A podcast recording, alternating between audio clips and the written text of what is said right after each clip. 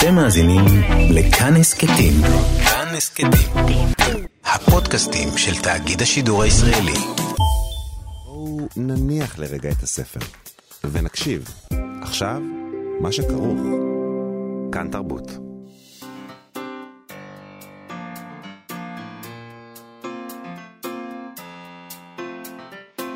מה שכרוך. עם יובל אביבי ומה יעשה לה. שלום, שבוע טוב, צהריים טובים, אנחנו מאיה סלע ויובל אביבי, מה שכרוך, מגזין הספרות היומי של כאן תרבות, אה, ניתן להזין לנו ב-104.9 ו-105.3 FM, וגם באפליקציה וגם באתר, כרגיל. איתנו באולפן עירה וקסלר ותמיר צוברי שעושים איתנו את התוכנית. אה, שלום לכם ושלום לך, מאיה סלע. שלום יובל. Uh, תראה, אנחנו, המספר הזה, 8200, uh, מהלך קסם על כל מיני ישראלים, וגם על- סופרים. דוב אלפון כבר עשה שימוש במספר הזה, uh, שעבור uh, רוב הישראלים זה, זה מין שם קוד לעולם המודיעין הצה"לי המסעיר. Uh, הוא כתב את לילה ארוך בפריז, ספר שמאוד מאוד הצליח, גם פה וגם בעולם. Uh, ועכשיו מצטרף uh, למדף המותחנים, נגיד שזה מותחן, לא יודעת אם אפשר באמת לקרוא לזה מותחן, אבל בכל אופן זה ספר שהיחידה הזאת נמצאת בו. רואים בחושך של חגי דגן, שמספר על קצין מילואים ביחידה uh, 8200 שחוזר אליה בגלל חשבון לא סגור עם אחת הנעקבות שלו. ותוך כדי הוא גם מספר על ההכשרה והעבודה על היחידה הזאת, אה, ועל הילדות, על הקיבוץ, יש שם מסכת חיים שלמה. אה, אנחנו נדבר עם אה, דוקטור חגי דגן. אולי ניתן לו ממש לספר, כדי לא לעשות ספוילרים אה, בסיפור הזה. ניתן, שהוא יציג את הספר. אני הייתי מאוד מופתע, כי ממש מדקדק, הוא ממש מספר שם איך עובדת היחידה הזאת. אני תוהה אם זה עבר צנזורה. נשאל אותו. אנחנו נדבר היום גם עם ישראל דדון, שספר שיריו, שירי עזובה לאהבה, מסתיים, מסתיים בהקדשה לטרופי הנפש והמכורים באשר הם. השבוע הוא השתתף בפסטיבל השירה מטר על מטר, באירוע שנשמע אה, די מסקרן. נדבר איתו על הפסטיבל וגם על ספר השירים החדש שלו. לפני כן קצת חדשות. אה, ביום שישי התפרסמה בעיתונים הודעה הקוראת לראש הממשלה בנימין נתניהו לצאת לנבצרות, תחת הכותרת למען המבצר נבצר. זה הכותרת. Mm-hmm. וזה מפתיע שזאת הכותרת, כי, זה שלוש... כי יש שם אנשי תרבות ורוח, זה מה שהם הצליחו. 365 סופרים, אנשי תיאטרון, אקדמיה ורוח באופן uh, כללי, uh, חתומים על המכתב שקורא לנשיא המדינה, לנשיאת בית המשפט העליון, ליועץ המשלי, המשפטי לממשלה ולראש השב"כ. להוצאתו המיידית של ראש הממשלה נבצרות מהותית. זו קריאה שהחלה בשבוע שעבר, נאספים אליה כרגע עוד ועוד אנשי רוח אה, וסופרים וסופרות שגם תרמו כסף כדי לאפשר את פרסום המכתב בתקשורת. מעניין ששלחו אותו לראש השב"כ. מה הם אה, בדיוק מצפים? שהשב"כ ייכנס לבית ראש הממשלה ו... אה, לא ויעשה. הפיכה. אה, במכתב הם מכנים את עצמם שומרי הסף של הביטחון והמשפט, הדיפלומטיה והאקדמיה, ההייטק, הבריאות והמדע, החינוך והתרבות בישראל. שומרי הסף. שזה גם קצת מטריד. הם כותבים, אנו, נשות ואנשי ציבור מכל תחומי החיים והדת בישראל, מתבוננים בפלצות באופן שבו עוסק הנאשם בהתמדה, בתחכום ובכוונת מכוון, בהחרבת מערכות האכיפה, החוק והמשפט, במטרה להימלט ממשפטו. אה, אז שומרי הסף האלה, כפי שהם מכנים את עצמם, אה, ביניהם יש אנשים, נגיד כמה שמות, אה, המשוררת שרון האס, דוקטור מיכל בן נפתלי, מאיה בז'רנו, גם משוררת, עידן בריר, אסתי ג' חיים, נועה ידלין, זה כל סופרים ומשוררים, יואב כץ, סביון ליברכט, הלל מיטלפונקט, עדנה מזיה, נועה מעיניים, יהושע סובול, גליה עוז, דוקטור פניה עוז אלצברגר, שתי הבנות של עמוס עוז, אפרים סידון, אשכול נבו, דוקטור אסתר פלד, אור- אורלי קסטל בלום, יהודית קציר, פרופסור יגאל שוורץ ודוקטור דקל שי שחורי. זה כמובן רק חלק מהשמות, יש שם 365 שמות, אנחנו התמקדנו בסופרים. מי שעומד מאחורי איזה המכתב יופי, הזה... 365, זה לכל יום שם. אני חושב שזה מכוון, נראה לי. או אולי לא. מה זאת אומרת, רצה גם אה, עוד מישהו לחתום, ואמרו לו, לא, אתה לא יכול, כי אתה כבר 366 תשמעי, יום. מי שעומד מאחורי המכתב הזה, זה הסופר אילן שיינפלד, והוא סיפר בראיונות שהוא נאלץ לדחות אנשים כי אין לו מקום במודעות שהוא יכול אה, לפרסם. הוא לא, הוא לא מצליח... שטף הפניות אליו, הוא לא עומד בו. המכתב הזה נשלח לנמענים לפני פרסומו כמודעה, ואילן שיינפלד סיפר בריאיון כי התגובות של הסופרים והסופרות שהוא פנה אליהם, וגם אנשים אחרים, אה, היו נלהבות, כי כולנו חיים בתחושת חירום, לא של קורונה, אלא של דיקטטורה, והוא סיפר בריאיון הזה עוד, שהוא לא פנה לאנשי רוח מהימין. זאת אומרת, הוא לא חשב שיכול להיות שיש איזה סופר או סופרת, או סתם אה, חבל. משפטן מהימין שגם חושב. אולי הם לא שומרי סף, פשוט. Uh, עוד קריאה יצאה אתמול מאליעז כהן, משורר ופעיל שלום מכפר עציון, תחת הכותרת קריאה ציבורית כנגד האלימות המשטרתית והאזרחית כלפי המפגינים. Uh, בפנייה, בקריאה שלו הוא כתב כך, השבוע החדש ושמחת המועד נפתחו הערב באירועים קשים מאוד. נכון, לא כולם מסכימים עם חלק מהמסרים הנשמעים בהפגנות בלפור ברחבי הארץ, ויש המתנגדים גם לעצם ההפגנות בעת הזו. אבל על דבר אחד כולנו, ימין ושמאל, דתיים וחילונים, וכל חלקי החברה הישראלית מוכרחים להסכים. לא לאלימות ממסדית, משטרתית, ובוודאי גם לא לאלימות מצד אזרחים וגם לא להסתה לאלימות. בערב הקשה הזה, במה שאמור להיות חג השמחה, נזכור כי אנשים אחים אנחנו, ומתכוונים כל אחד בדרכו לטובת המקום והמדינה הזו. נסכים שהמפגינים ימשיכו להפגין, תוך שמירה על החוק ועל המגבלות, וכנגדם ניתן לצאת ולהפגין תחת אותן המגבלות ושמירה על אותם החוקים. משבר האמון ניכר ועמוק ונדרשת אחריות עילאית מכל הצדדים, שלא להחריפו ולהגיע חלילה למקומות קשים וחמורים יותר, בהם כל העניינים עלולים לצאת משליטה. אה, עד כאן.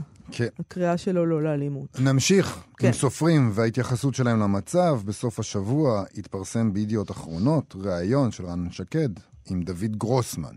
הנה חלק מהדברים שדוד גרוסמן אומר שם. יש איזה רטט כזה באוויר שאני מרגיש ושומע גם מהרשתות ומהטלוויזיה, הפיתוי לאנרכיה. אני חושב שהחולשה שהממשלה מקרינה יוצרת את הפיתוי הזה.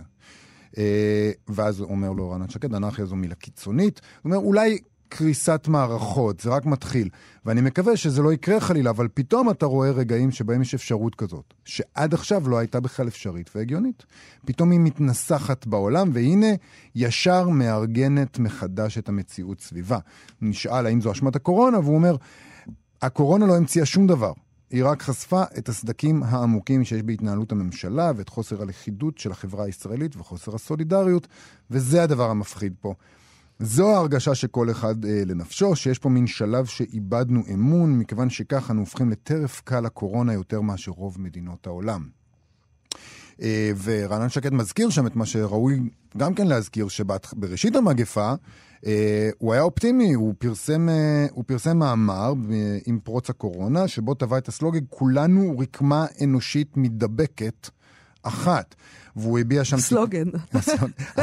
עד, עכשיו לא, עד עכשיו לא ידעתי שהיה סלוגן כזה. גם אני לא.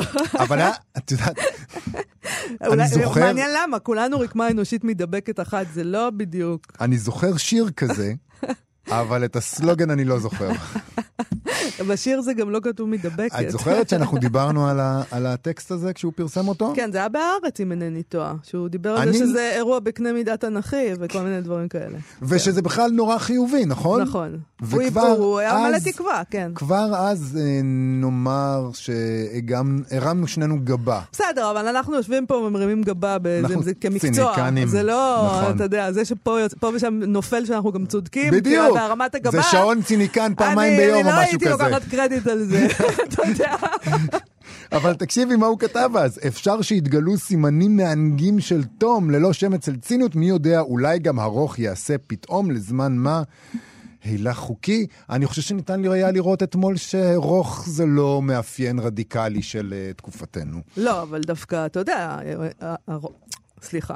סליחה, אולי יש רגע. רוך בין המפגינים, בינם לבין עצמם, הם להיות. יצאו, הם ביחד. זה שהמשטרה אינה רכה, אה, אינה הנוגה ואין בתום, זה כבר סיפור אחר. לא יודעת אם גרוסמן חשב על השוטרים בהקשר הזה. אני לא בטוח, לא, גם, גם הריאיון איתו מן הסתם נערך לפני אירועי אמש, נכון. שגרמו לאנשים לחשוב שאולי המשטרה היא לא גוף רך. אולי. לא, אני חושבת. אני, אני חושבת שזה כבר, ח- יש כאלה, יש כאלה ממש נביאים גדולים, שחשבו שהמשטרה היא לא גוף רך עוד, עוד לפני אתמול. זה אהה. נכון, היו כאלה. יש כאלה. היו כאלה.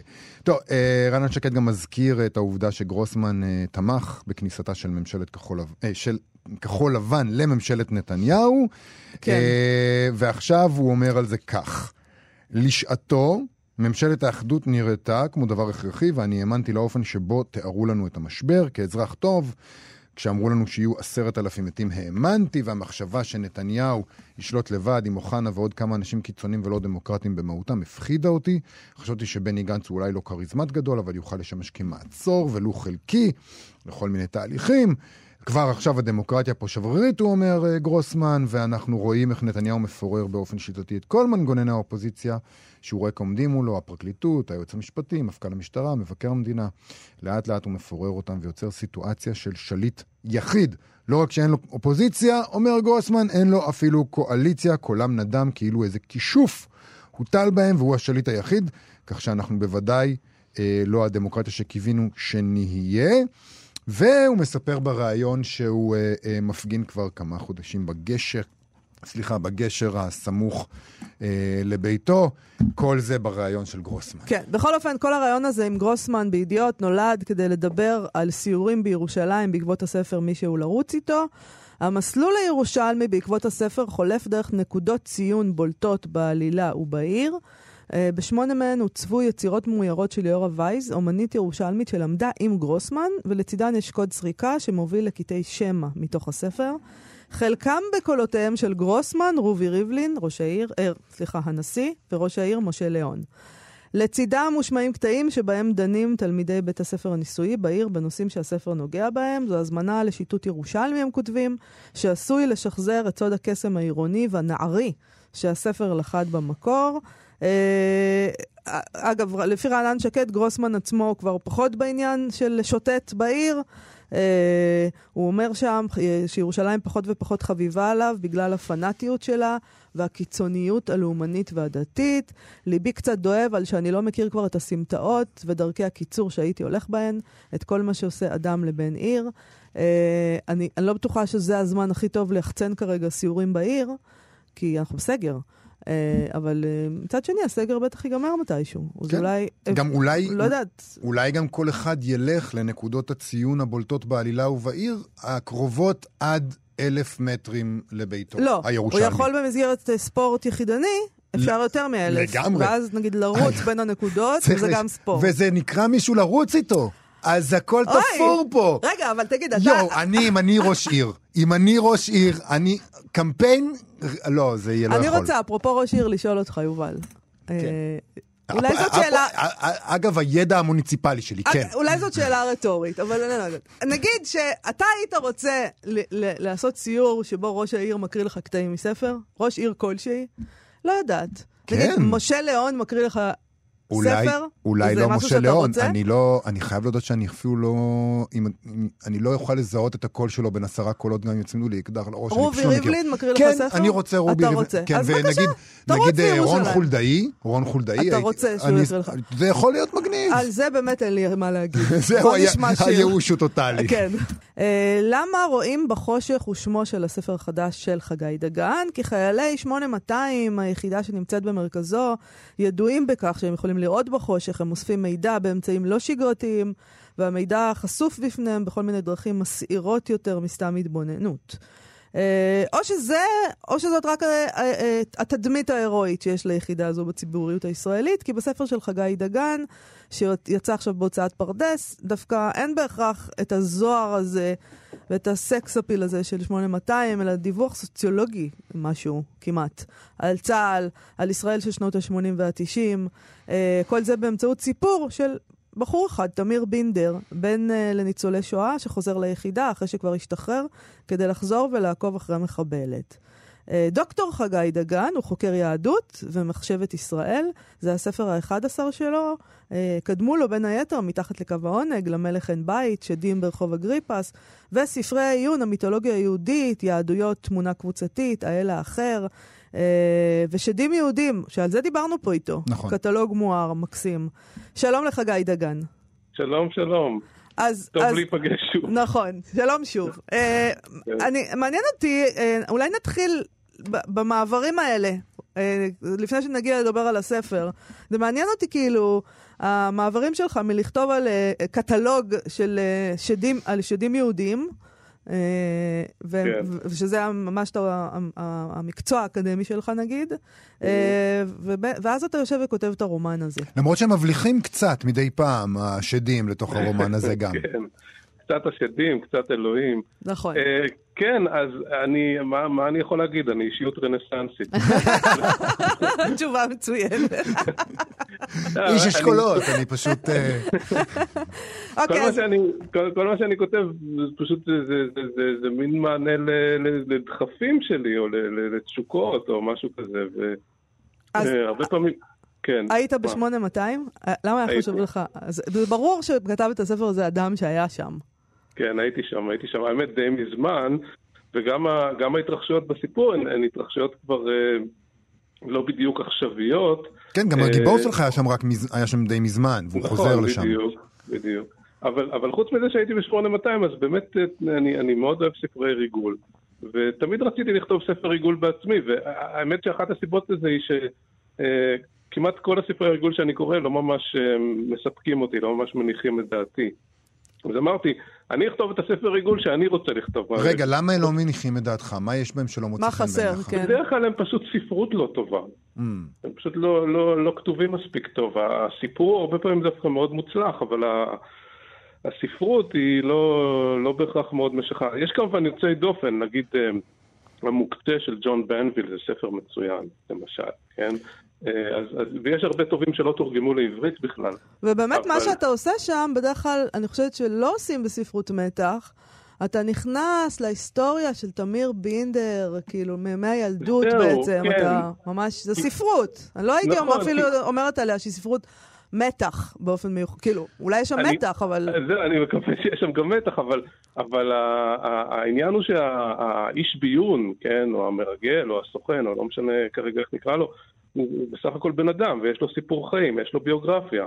ורציתי להביא את כל זה לתוך הסיפור, כי כשהוא, כשהוא מתעמת עם החומרים המודיעיניים, אה, אז, אז הוא, הוא מביא אל תוך זה את כל ה, את, את, את, את, את הסיפור שלו, את המטען שלו, את הביוגרפיה שלו. מצד שני, ההתגלגלות שלו, כפי שאנשים שהיו ב-8200 יודעים, ההתגלגלות לעבודת המודיעין זה לא איזה ייעוד שקרה לך. לא, היה לך פרופיל נמוך וציונים גבוהים, והתגלגלת כן. ל-8200 ויצא שעשית מודיעין. זה לא איזה במקרה ג'יימס שלי זה לא בונד. בדיוק ככה, אני אה, למדתי ערבית לפני הצבא, וככה, היה- זה היה מין מסלול כזה די, די מכוון, אבל, אבל, אה, וזה באמת עניין אותי, אה, אבל, אבל זה נכון, אני, אני, אני לגמרי כופר בתדמית הזאת של הזוהר, אני לא חושב שיש בזה יותר מדי זוהר, ואני חושב שגם הספר מראה שזאת יכולה להיות עבודה מאוד אפורה, מאוד חדגונית, מאוד יומיומית, לפעמים מאוד מאוד מתסכלת. היה לי חשוב ממש להיכנס לתוך, ה, לתוך העבודה של הביון, לתוך העבודה המודיעינית, ככה, ו, ו, ולא להשאיר את זה איזה מין משהו נוצץ כזה, אה, אה, כמו איזה מין סיפור תדמית כזה, אלא באמת הארדקור ביון. כן, יש שם, יש שם אה, סצנות ארוכות על זה שהולכים לבונגר ו- וקוראים ידיעות, ואחרי זה הם אה, כותבים את זה בכרטיס, בכרטסת, ונורא גאים אני לא הייתי בכרטסת הענפה. ב-8200, אבל הרגשתי שאני מכירה את השעמום הצה"לי הזה, כאילו, כן, הסתמיות כן, נכון. הזאת. אני הייתי ויחד עם זה- ב-8200, ויחד- ואני אני חייב להודות שזה, זה באמת, אין שום דבר זוהר בעניין הזה, שום דבר. נכון, ויחד עם זה יש גם רגעים אה, דרמטיים. אה, הסיפור שמסופר כאן הוא, הוא לא בהכרח סיפור אמיתי, כן? אבל... אבל אנחנו אבל לא יש- ממש סיפרנו, חגי, כי לא רצינו לעשות ספוילרים, אז אולי אתה פשוט תספר בדרכך, עם הספוילרים שאתה רוצה לעשות למאזינים שלנו, מה, על מה אבל מדובר שם. אה, מדובר על אה, קיבוצניק, צעיר, אה, בן שני, דור שני לשואה, אה, שכבר בילדותו הוא נחשף באופן כזה קצת קצת עמום או קצת, קצת ככה מודחק לכל מיני עניינים שקשורים לעוולות שעשינו לפלסטינים, משום שהאדמות החקלאיות של הקיבוץ יושבות על חורבותיו של אה, כפר פלסטיני שהיה שם עד 48. אה, ומצד שני היה לו איזה מפגש מאוד ככה קצת רומנטי, קצת חלומי, קצת מסעיר כזה עם אה, ילדות בדואיות שמתגוררות אה, בסמוך לקיבוץ שלו. ועם כל, ה, עם כל המטען הזה הוא, הוא מגיע למודיעין, ושם הוא מוצא את עצמו בדיוק יושב על תקשורת של ארגונים פלסטיניים בלבנון. כן. ומתוך ה, מתוך התקשורת הזאת, שבעיקר הוא, הוא מתמקד ב, ב, ב, בארגון של אחמד ג'יבריל, החזית העממית המפקדה הכללית, לאט לאט מצטיירת איזו דמות שהיא מצד אחד אמיתית, מצד שני היא גם איכשהו נקשרת ל, ל, לפנטזיות שלו ואולי קצת לתחושות אשם שלו ולסיפור האישי שלו, וזו דמות של לוחמת פלסטינית בכוח האווירי של אה, הארגון הזה, שאנחנו יודעים שהוא עשה באמת אה, אה, פיגועים כמו ליל הגלשנים. ומשובצים בספר קטעי אומן של אותה מחבלת, שמספרים איך היא התגלגלה ו- נכון. ואיך היא משתלבת בארגון. לא נכון. רק זה, אלא שזה בעצם במין עריכה צולבת נקרא לזה, של בזמן שהוא בטירונות, מה היא כותבת על ה... Mm-hmm. אתה יודע, זה כאילו, נכון. הם שניהם בצבא, כן. בעצם. נכון, הם שניהם בצבא, וגם היה לי חשוב באמת להכניס גם את הסיפור שלה לתוך העניין. כלומר, שהיא, שהיא לא תישאר דמות לגמרי... ארטילאית כזאת, או מפונטזת, או פואטית, או משהו כזה, אלא כן. באמת תהיה לה גם סיפור, שיהיה לה גם קול. צריך להגיד שהעולם הפנימי של הגיבור שלך הוא... הוא... כמו שאמרת, יש בו משהו פנטסטי, חלק ממנו מתרחש במה היה יכול להיות, mm. ולכן נראה שלפחות חלק מהעניין שלו באותה מחבלת הוא, הוא, הוא על גבול הרומנטי-פנטסטי, הוא כאילו מתאהב כמו בה... שהיה לו עם המורה לערבית, בגבעת חביבה. נכון, נכון. כן, יש לו איזה מין פסינציה כזאת. בכלל, יש לו, יש, לו, איזה מין, בספר, צריך להגיד גם, אתה משתמש בפלטפורמה הזאתי, כדי, כמו שאמרת, להגיד דברים על אה, אה לאומיות אה, ישראלית ופלסטינית, וגם על יחסי אה, גברים-נשים, וגם על יחסי אשכנזים-מזרחים, ואתה מקפל לתוך העניין הזה בעצם את כל המארג החברתי פה. אני לא רוצה לחשד ב... רומנטיזציה זולה או אירוטיזציה זולה של, ה, של הקונפליקט הישראלי-פלסטיני, אבל, אבל, אבל כן יש כאן איזה מין, איזה מין נימה כזאת אולי של אה, אה, אה, משהו כמו אה, אם רק היינו יכולים לה, להיכנס ביחד למיטה, אז אולי הכל היה נפתר. זה תמיד נכון אבל. זה באמת נכון, זה פותר הרבה בעיות, אם כי זה יוצר בעיות אחרות גם. צריך להגיד, זה עלול... לא, אם זה מרצון, אז זה בסדר. זה נכון. אתה יודע. אה, תגיד, אני חייב להגיד לך שאני חושב שאף פעם לא קראתי שום דבר שהוא כל כך מפורט לגבי העבודה שעושים במה שנחשב מעוז של אה, סודיות. כן. אה, ממש אה, פרטי פרטים, אני לא ידעתי שמותר. עברת צנזורה? הספר עבר צנזורה. והם אישרו את כל זה, וואו. אישרו את כל מה שאתם רואים, כן, אישרו את כל מה שאתם רואים. אני מניח שחלק מזה כבר התיישן עם הזמן, כן? הטכניקות של העבודה והמתודות ודברים מהסוג הזה. בטח, הם נורא צחקו שם, כשהם קראו איך זה היה פעם. אה, שנות ה-80 העליזות. כן, כן, כן. לא, אני אה, מאוד, אני, אני, אני מאוד מופתע כיוון ש... היינו ילדים טובים, הגשנו לצנזורה, עשינו... היו דברים שמחקו לכם גם? זאת אומרת, לך? היו דברים שאמרו, אה, הלו, הלו, עד כאן? עם יד על הלב, אה, לא. חבל. חבל. כי אם כן, היית יכול לספר לנו מה השמיטו כאן, ממש ברדיו. כן. חגי דגן, אה, אני מאוד מודה לך על השיחה הזאת. הספר שלך נקרא, נגיד שוב למאזינים שלנו, רואים בחושך, הוצאת פרדס. תודה לך. תודה רבה. להתראות. אנחנו יובל אביבי, מה יעשה לה, מה שכרוך בכאן תרבות, חזרנו עליכם. Uh, כשקראתי את הספר שירי עזובה לאהבה של uh, ישראל דדון, שיצא בהוצאת אליקון, הרגשתי שיש מהן uh, רשימות מתוך תודעה uh, כועסת. כאילו יש פה תיעוד של איזה סבך שמתחולל בתוך התודעה הזאת, שמרגישה שהיא בעימות עם העולם כולו. הרבה מאוד חצים נשלחים כאן, לפעמים ביחד, מול כל מיני מטרון, מטרות. כאילו ישראל דדון מרגיש שהוא עומד מול העולם, הוא מתחיל לירות. אבל דדון, ישראל דדון מתקן ואומר לא כועסת, אלא זועמת, ותכף ננסה לברר איתו מה ההבדל. השבוע הוא השתתף בפסטיבל מטר על מטר, באירוע שבו לפי ההבטחות, חמישה משוררים ומשוררות נפגשים על הציר שבין הלירי והחברתי, בין התשוקה לתאר את העדין ביותר ובין החובה להתנגד אל הגס ביותר, בין המטר על מטר האישי המשפחתי לבין המטר על מטר הציבורי.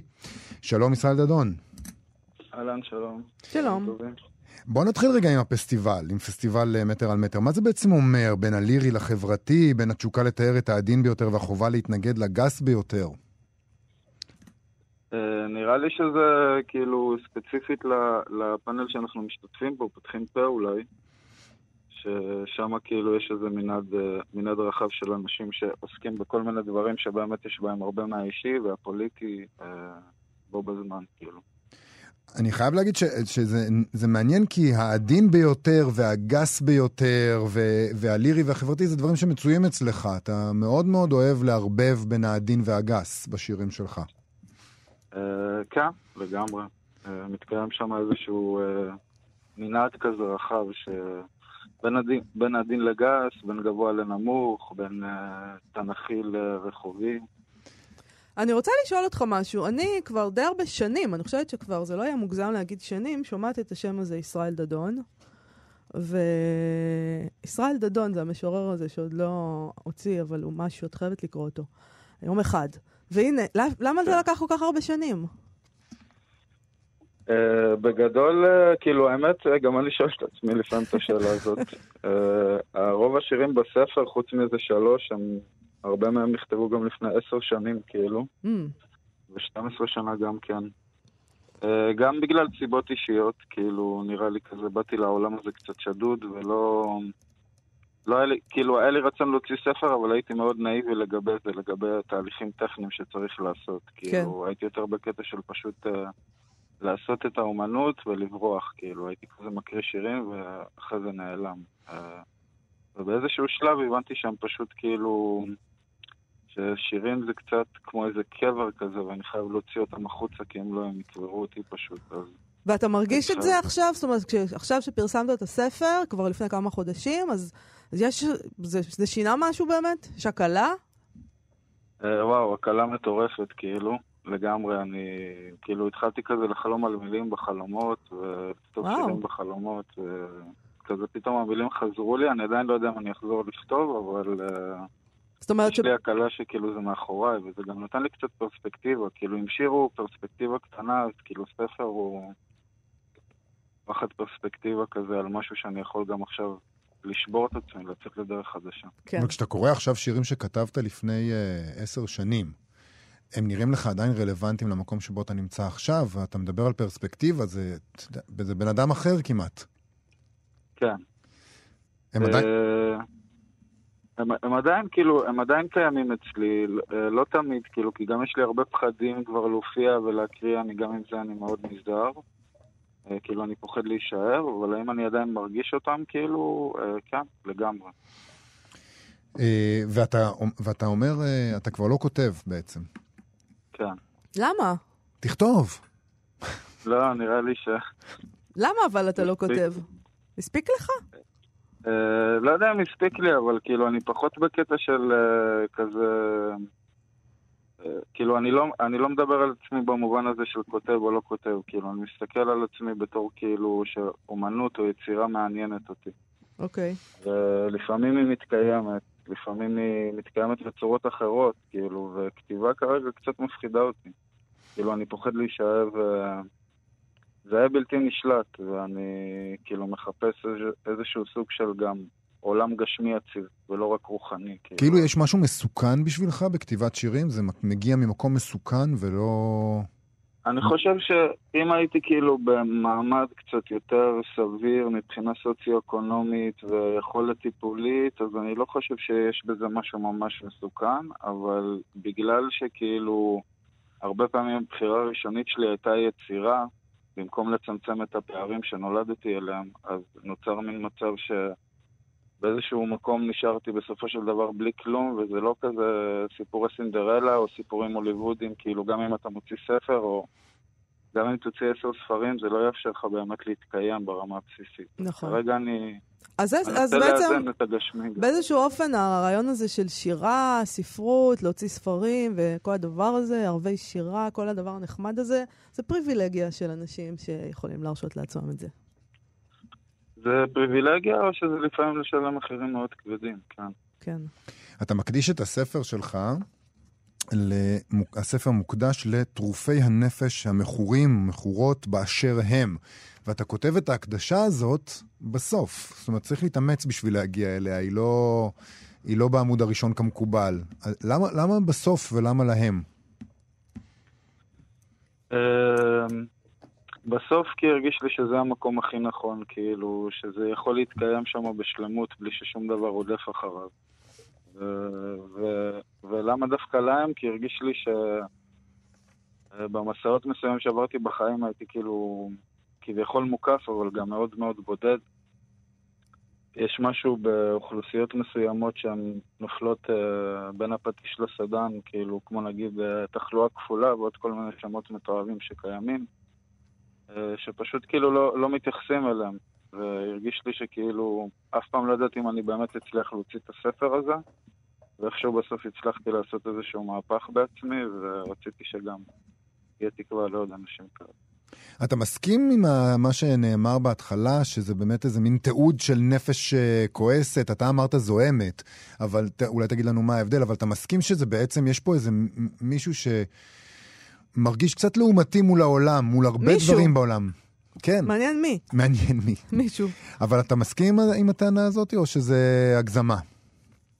אני, כאילו, אני יכול להבין אם אני הייתי קורא או חווה את הספר מבחוץ, איך הייתי אולי, כאילו, זה הקווים הראשונים שהיו לוקחים אותי, אבל uh, אני לא בהכרח רואה פה כעס, כאילו, אני רואה, אני כן רואה עימות, אני כן רואה רצון להגיד, אני רואה, uh, כאילו, אולי כעס שהוא סוג של נעשה באהבה, כאילו, או באכפתיות מסוימת, כאילו, לא כעס uh, משולח רסן, וגם לפעמים אני רואה יותר זעם, כי... זה בעצם הפעולה שהניעה אותי בכלל לשבור את הפחד במה שלי ולהצליח להקריא שירים מול קהל. אז זו הזדמנות אה, אולי אה, להקריא, לקרוא שיר. אה, בחרת לנו שיר אחד שתקרא לנו, אנחנו נשמח אם תקרא. אני כן. לסג'ד אבו אלבה, זיכרונו לברכה. היינו פצצה מפורזת בגדילי שמיים. הכאב היה עמוק קרקעית. היינו אחד אקראי, מסומן, שהופשט כף ברחובות קריית גת. היינו פועלים, מפלחים גדרות תיל, כאילו היו דבש על שפתי המשכורת, כששילחנו אל אמנו השמש נישאת בין תריסים מוגפים. ולא היינו, לא היינו בכלל, כשיפה הבלורית, לא היינו יפים ולא היינו אדם, ותמרות העשן, זבח כהנים, קודש קודשים של טומאה, חלקנו את בשר עזאזל בין כהן לישראל. לא היינו כשהלבישו על ילד את עול אמו במחסום, ולא היינו כשהפשיטו תינוק מידי הוריו.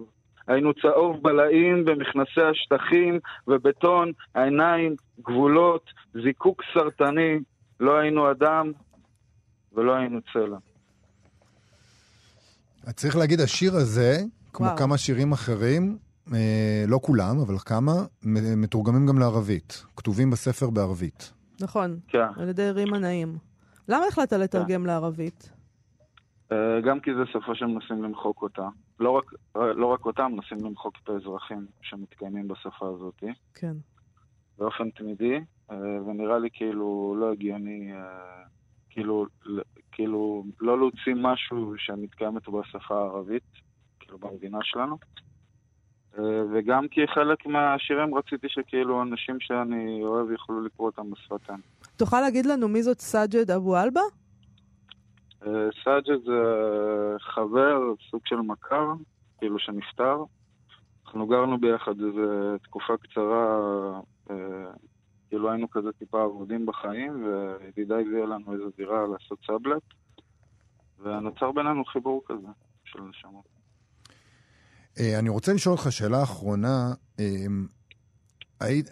אתה מקושר לחבורת הארס פואטיקה ולשירה מזרחית, אבל יש לך שיר שבו אתה מפנה הרבה מאוד ביקורת כלפי מזרחים בכלל, וספציפית כלפי משוררים מזרחים. יש לך ממש אה, רשימה שם של אנשים שאתה טוען נגדם. מדוע בעצם? אתם לא, אתה לא מרגיש חלק מהם? אה, אני לא בדיוק טוען נגדם, כאילו, זאת אומרת, אה, זה שיר שהוא סקיצה פנים-מזרחית כזאת, שהיא מתארת גם סוג של חוסר אונים ב... בכאילו על מי אנחנו באמת משפיעים. אני גם באיזשהו מקום יורד על עצמי שם, ומבקר גם את עצמי ואת הפעולות שלי, אז זה מין משהו שעצור סביב אהבה, אבל אהבה שהיא כואבת, אהבה שמכירה בזה שכאילו עם כל הסביבה והדיבור, עדיין בפועל, כאילו ביום-יום, יש מלא נשמות עבודות של אחים שלנו ואחיות שלנו שאנחנו לא מצליחים uh, באמת להגיע אליהם. ישראל דדון, שירי עזובה לאהבה, אתה תשתתף, זה יצא בהוצאת הליקון, אתה תשתתף השבוע, כאמור, פסטיבל מטר על מטר, אה, בין הלירי החברתי, בין העדין והגס, וזה כמובן קורה ב- וירטואלית, כל אחד אה, יכול נכון, אה, בזום. אה, לראות אה, את זה בזום. טוב שבאת, ישראל דדון, תודה רבה לך. תודה רבה לך. תודה רבה לכם, כל טוב. להתראות. אנחנו מה שכרוך בכאן תרבות, מאיה סלע ויובל אביבי, זו הייתה דניאלה ספקטור עם uh, כל הדברים היפים באמת. אנחנו דיברנו כאן כבר, בתוכנית הזאת ממש, על הספר Too Much and Never Enough, How My Family Created the World's Most Dangerous Man של מרי טראמפ, זה אחיין, היא אחייניתו של נשיא ארצות הברית דונלד טראמפ. הספר הזה מתאר את הנשיא האמריקאי כילד מגודל, תוצר של חינוך לקוי וילדות איומה במשפחה דפוקה ממש. אז במוצע ספרים של הארץ התפרסמה השבוע ביקורת של מורן שריר, שממש הלך וקרא את הספר הזה. Uh, הוא כותב שם על מרי טראמפ שהסלידה שלה מהנשיא אינה נובעת רק מחילוקי דעות אידיאולוגיים או מהאמונה שההנהגה שלו הרסנית. מרי טראמפ יצאה, הוא מכריז, למסע נקם משפחתי. Um, זה קורה כיוון שסבא שלה העדיף את דונלד טראמפ על אבא שלה, אח שלו, הוא אה, פרד טראמפ, הוא התעלל בו, ובסופו של דבר, ככה זה משתמע מאיך שמורן שריר כותב על הספר, היא טוענת שהשנאה הזאת הובילה את אה, אבא שלה למותו המוקדם בגיל 42 מהתקף לב. אה, מורן שריר כותב שהגיבור הראשי של הספר הוא אנטגוניסט בסיפור אה, פרד טראמפ האב. אה, המחברת מתארת את הסבא הזה שלה כפטריארך סמכותני, תאב בצע, חסר חמלה, שחינך את הילדים שלו להיות קילרים. מרי טראמפ מפרשת את המושג קילר כלא פגיע. אביה היה אדם רגיש ופגיע, ולכן לא היה קילר, אלא לוזר. על פי הספר, פרד האב התבייש בפגיעות של בנו, לא כיבד אותו בחייו ולא סייע לו בחולשתו. את תכונת הקילריות זיהה האב בבן אחר שלו, דונלד מיודענו. על פי התיאורים של מרי טראמפ, דוד שלה הוא שמוק קטן וחסר כישורים שעלה לגדולה, סליחה על הביטוי. עבד כי ימלוך לכל אורך הספר, היא מקפידה לכנות את הנשיא דונלד במה שנראה כניסיון מודע שלא לתת לו כבוד, כך כותב מורן שריר. מעניין אם בגלל הטקסט הזה דונלד אה, פתאום הרגיש, הטקסט של מורן שהזכיר פתאום, ואז דונלד הרגיש פתאום חלש, ואז הוא חלה קורונה? בקורונה.